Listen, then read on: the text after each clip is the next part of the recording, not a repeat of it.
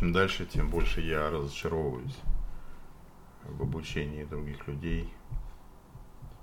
Хотя, ну, большая часть жизни, наверное, все время учил какой-то фигне.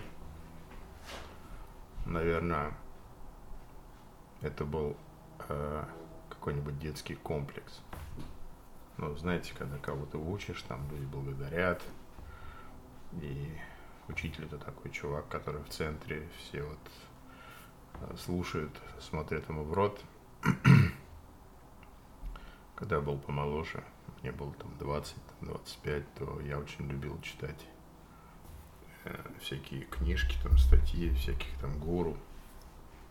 И думал, вот какие крутые люди, хотел быть на них похожим. Вот. Видимо, это подсознательно предопределило очень многие вещи в моей жизни. Хотя сейчас уже задним умом, оглядываясь, я вижу, что часто в этом очень мало смысла. И э, вот последняя лекция, которую я делал, она это показала.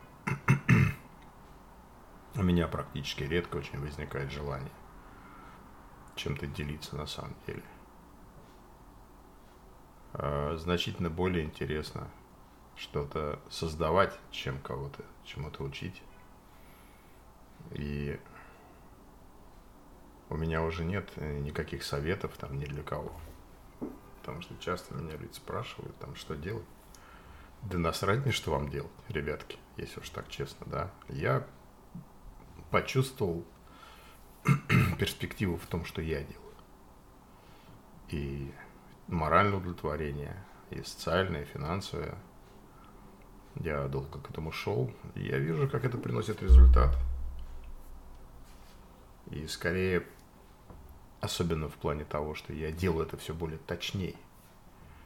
То есть я понимаю, что самое интересное это создавать миры, вселенные, сюжеты – и люди в них бродят, ходят, это кайф.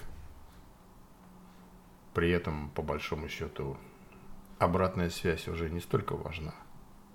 Я просто вижу, когда и сколько людей продолжает ходить в этих сюжетах, в этих темах. И это ровно то, что мне надо. Этого достаточно.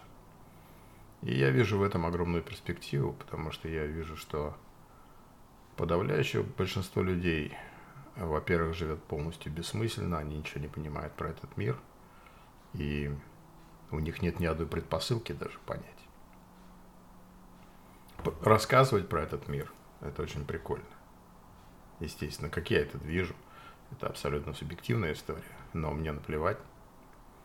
И по какой-то причине какой-то часть это заходит. Это прикольно. Вот это становится все более интересно. И я думаю, что чем дальше, тем больше людей будет вовлекаться во все эти вселенные. Собственно, мы уже видим огромное количество примеров, потому что если посмотреть аудитории там, какого-то сервиса и аудитории каких-то там, скажем, произведений какого-нибудь Гарри Поттера, Звездных войн, то фактически подобного рода книги по сути дают людям подчас то, чего они не могут получить в этом мире. И количество людей будет возрастать, возрастать, возрастать. Потому что это целая вселенная, это в каком-то смысле даже целая религия. Не такие религии, как большинство считает, как древние, когда есть какие-то ритуалы или обязательный символ веры, в который надо обязательно верить. Это совсем другого типа религия. Это когда мы читаем какое-то художественное произведение, и мы понимаем о том, что это художественное произведение. Но при этом мы чувствуем в нем какой-то такой внутренний трепет, что-то в нашем сердце отзывается. И даже несмотря на то, что мы понимаем, что это как бы вымысел, мы очень сильно хотим, чтобы это было так.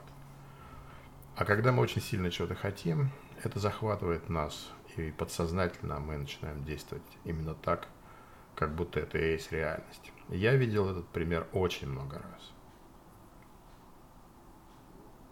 Фактически выигрывает та реальность, которая оказывается наиболее привлекательной для людей, в которой люди могут находить отражение своим мечтам, своим чаяниям.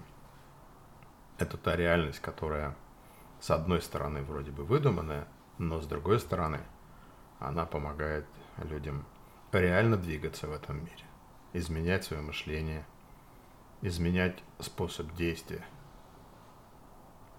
Это чудо. Вот это самое интересное. Все остальное уже не так интересно.